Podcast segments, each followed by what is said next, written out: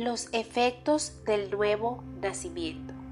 Este es el capítulo 3 del libro Justicia como la de Cristo de Stuart Cedrón. Puesto que el nuevo nacimiento es tan importante para nuestra salvación en Cristo, quisiera referirme a unos cuantos asuntos en este capítulo para demostrar cuán absolutamente vital es esta experiencia para los acontecimientos de la vida de la fe.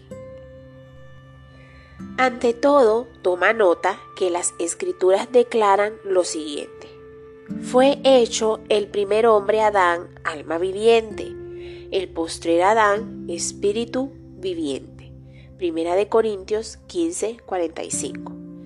El postrer Adán es ciertamente nuestro Señor Jesucristo, y el punto importante que todos debemos entender es este.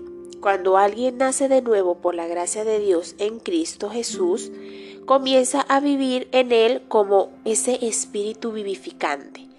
Y es esta misma vivificación lo que constituye la base espiritual de todo lo que ocurre en la vida de la fe.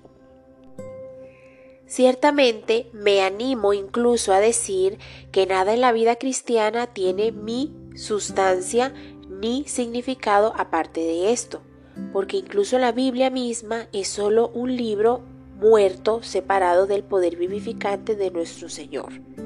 Y los que lo leen con el corazón cerrado a la influencia del Espíritu por lo común se endurece más y más en el pecado y en la incredulidad. Como ya lo dije, siempre debemos probar nuestra experiencia mediante las claras afirmaciones de las escrituras. Y el mensaje evangélico de salvación es un mensaje objetivo acerca de lo que Dios ha hecho en Cristo. De modo que este mensaje no depende en absoluto de nada que ocurra en la vida interior de la persona. Habiendo reconocido esto, continuaré declarando con fuerza que cuando alguien acepta por la fe personalmente el mensaje de la salvación como es en Cristo, se lo conduce invariablemente a una experiencia real con Dios. Sencillamente no hay otra forma para que esto ocurra. Las características de esta experiencia son el descanso y la paz no importa cuáles sean las circunstancias externas y al mismo tiempo está llena del fruto del Espíritu. Está la referencia en Gálatas 5, 22, 23. Por supuesto, normalmente se produce una lucha cuando se desea alcanzar esta experiencia y no deberíamos desanimarnos por esto. Pero esta lucha no se produce porque el Señor no esté dispuesto a conducirnos a su descanso y su paz, sino porque nuestros corazones orgullosos y pecadores se resisten de tal manera a renunciar al control de nuestras vidas para entregárselas al omnisapiente y misericordioso. De cualquier manera, la mayor necesidad de la Iglesia hoy no es la de hombres y mujeres con más conocimiento o más habilidades o más fuerzas de voluntad. En cambio, nuestra mayor necesidad es la de hombres y mujeres que se hayan dejado conducir al descanso y a la paz del Señor. Nuestra mayor necesidad es la de hombres y mujeres que coman la carne del Hijo de Dios, que beban su sangre y respiren su espíritu. Considerando ahora los aspectos más prácticos de nuestra vida en el espíritu, toma, en primer lugar, el tan importante asunto de amarnos los unos a los otros, así como Cristo nos amó, de manera que nuestra luz pueda alumbrar delante de los hombres a fin de que glorifiquen y honren a Dios. No hay duda de que este es un aspecto de nuestra vida que reviste la mayor importancia, porque por encima de todo nuestro Salvador nos ha llamado a todos a una vida de servicio cordial en favor de los demás. Sencillamente, no hay otra manera de llevar adelante este ministerio de servicio sin una genuina experiencia con el Señor y su poder vivificante. porque sin esto todas nuestras acciones estarán contaminadas de egoísmo, orgullo y vanidad. Pero cuando alguien ha nacido de nuevo en verdad, los actos de misericordia y benevolencia llegan a ser espontáneos, inspirados por el poder vivificante de Jesús. Si tú no estás experimentando el poder vivificador de nuestro Señor, será imposible que los actos de servicio cordial se transmitan espontáneamente de su vida a la tuya.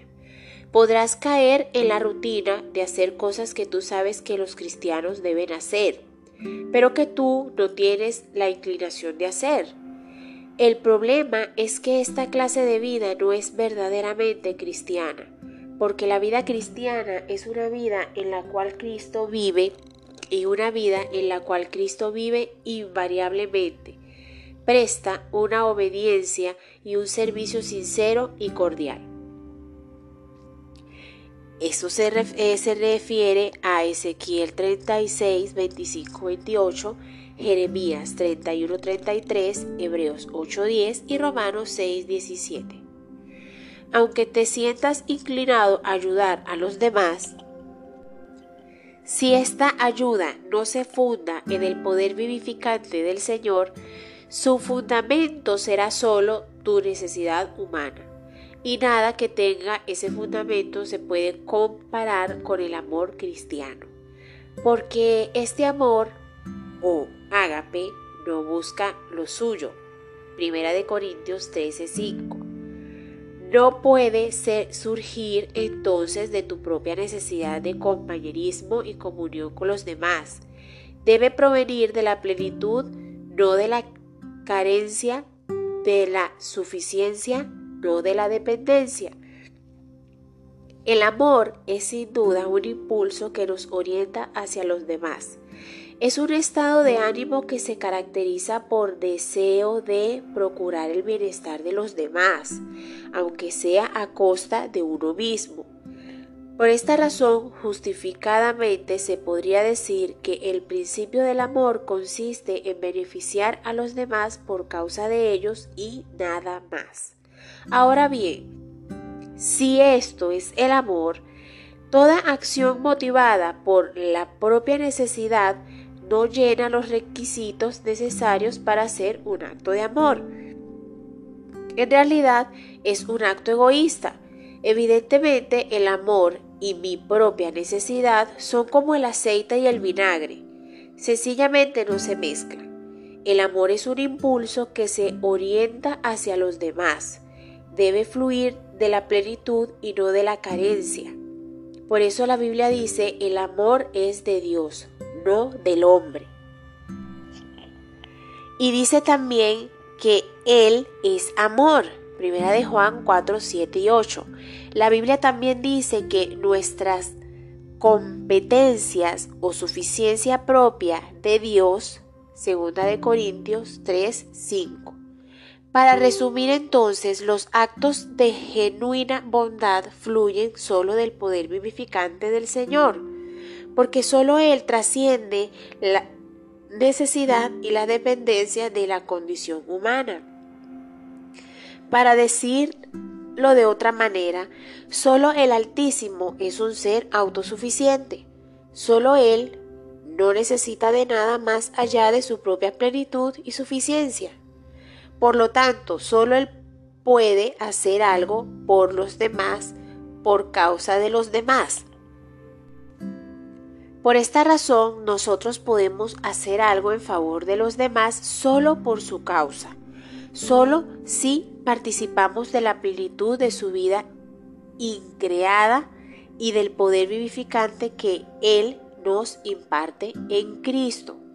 Si no tienes una experiencia de primera mano de este poder, te insto a que le des primera prioridad a obtener esto en tu vida. Así como el poder vivificante es de primera importancia para una vida de servicio con el Señor, creo que reviste la misma importancia para todos los otros aspectos de la vida de la fe. Tomemos, por ejemplo, el tema de la dirección de nuestras vidas. Por supuesto, siempre debemos consultar al Señor cuando procuramos su dirección, pero para la mayor parte de las decisiones que nos enfrentamos cada día, los principios de la Biblia son demasiado amplios para proporcionarnos una orientación específica. De nuevo, en este aspecto, una comunión viviente con el Todopoderoso es esencial, porque creo que invariablemente encontrarás que si hay alguna duda acerca de la conducción del Señor después de haber procurado su dirección tanto de palabra como de su providencia, Él disipará esa duda fortaleciéndote por medio de su poder vivificante cuando avances por fe por la senda que parece estar más en armonía con su voluntad. No es necesario decir que si tu decisión no está en armonía con su dirección, Pronto lo vas a reconocer porque puesto que estás en sintonía con su conducción, pronto sentirás en tu ánimo que su vida no está en ti. Por supuesto, siempre debemos probar nuestra experiencia con el Omnipotente por medio de la palabra de Dios. Primera de Juan 4.1 en estas palabras siempre debemos examinar el fruto del Espíritu que obra en nuestra vida para estar seguros de que es el fruto del amor, gozo, paz, paciencia, bondad, benignidad, fidelidad, amabilidad y dominio propio. Gálatas 5, 22, 23. Una vez hecho esto, sin embargo, y si estamos seguros de que nuestra vida está en verdad en armonía con la vida que se describe en la palabra de Dios, entonces debemos confiar en esa vida para que nos conduzca a la circunstancia en las que se necesita una definida conducción. Debemos mirar al Omnipotente y saber que su Espíritu ciertamente dará testimonio a nuestro Espíritu para asegurarnos que esté en el camino, andad por él. Isaías 30, 21.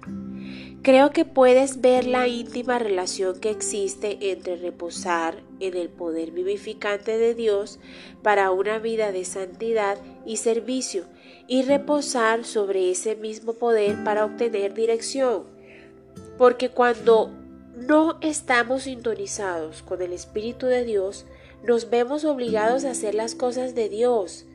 He descubierto que cuando me tengo que obligar a hacer la voluntad de Dios, esto conduce siempre a un momento cuando mi fuerza de voluntad, si ese es el nombre que le quieres dar a la fuerza de la carne, flaquea y caigo en pecado. De este modo he descubierto que la reacción adecuada a esos momentos no es apretar los dientes e insistir, sino presentarle al Señor el asunto en procura de solución invariablemente me, revela qué aspectos de mi vida necesitan reajuste o corrección, y por su gracia procedo a confesar mi desvío y a clamar por liberación en Cristo. Entonces el Señor procede a elevarme por encima del obstáculo y su poder vivificante llega a ser de nuevo la fuerza motivadora de mi vida. Cualquier cristiano que no ha tenido una experiencia viva con el Omnipotente por medio del nuevo nacimiento se encontrará haciendo esas cosas que se les pide a los cristianos que hagan, pero que su carne pecaminosa no desea hacer.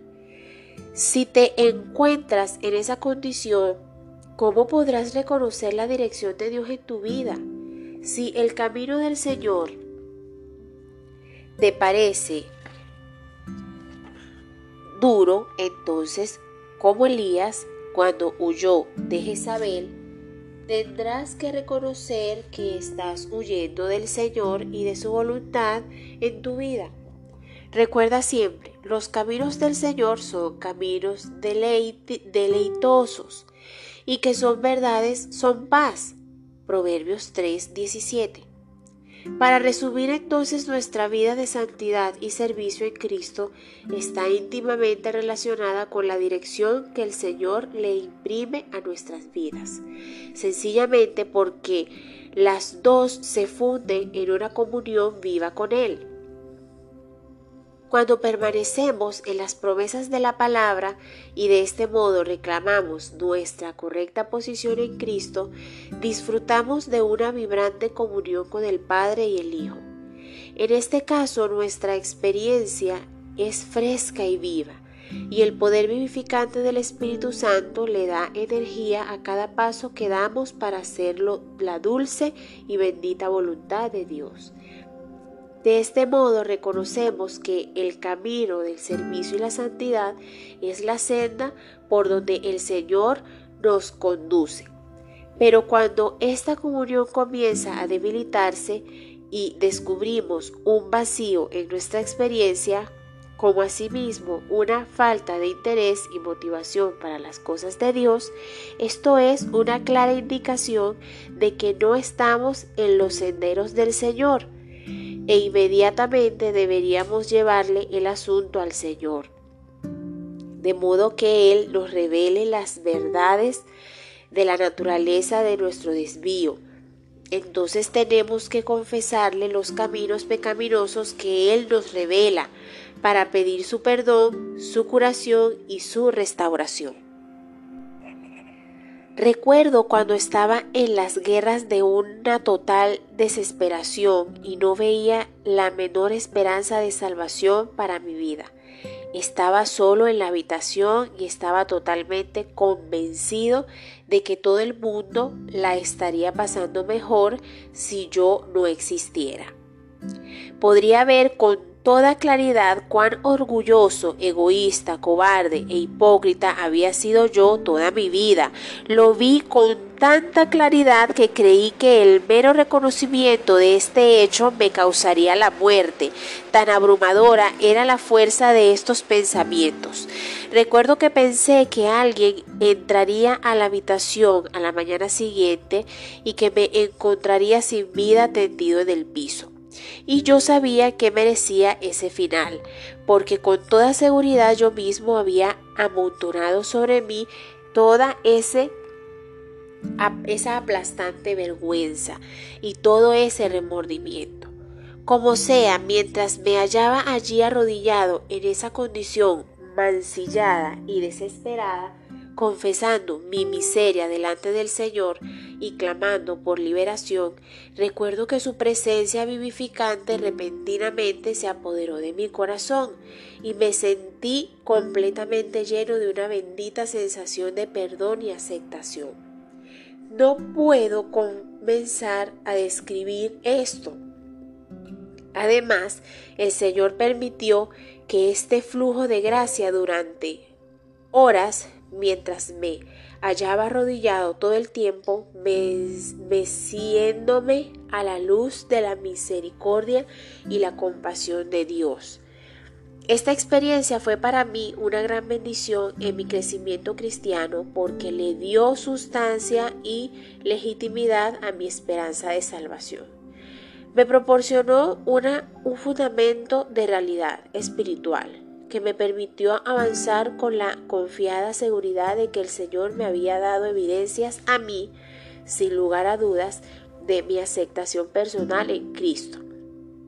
En efecto, recuerdo que este fue el primer pensamiento que tuve en la mañana que siguió ese incidente.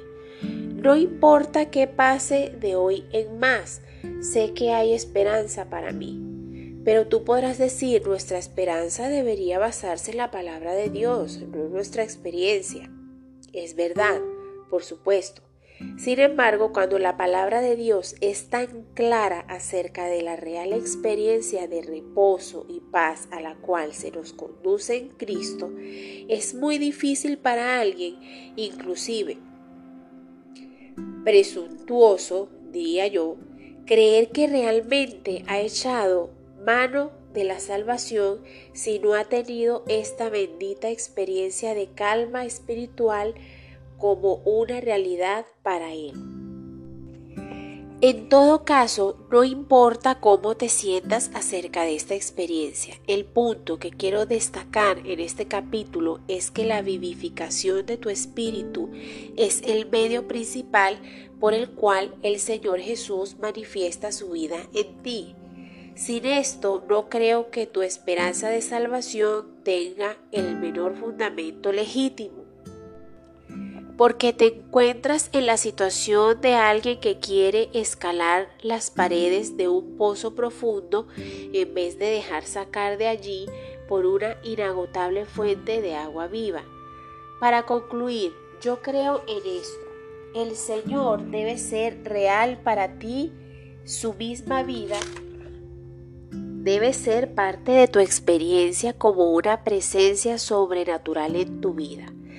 Pero si no tienes una experiencia consciente y de primera mano de la delicia y la exaltación de la vida del Señor, entonces te recomiendo que le pidas al Omnipotente su presencia vivificante y también te recomiendo que no desistas hasta tener la bendita seguridad de que su espíritu le da testimonio a tu espíritu que eres un hijo del Dios viviente.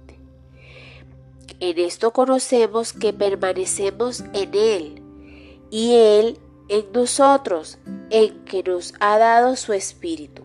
Primera de Juan 4:13. Alabado sea el Señor.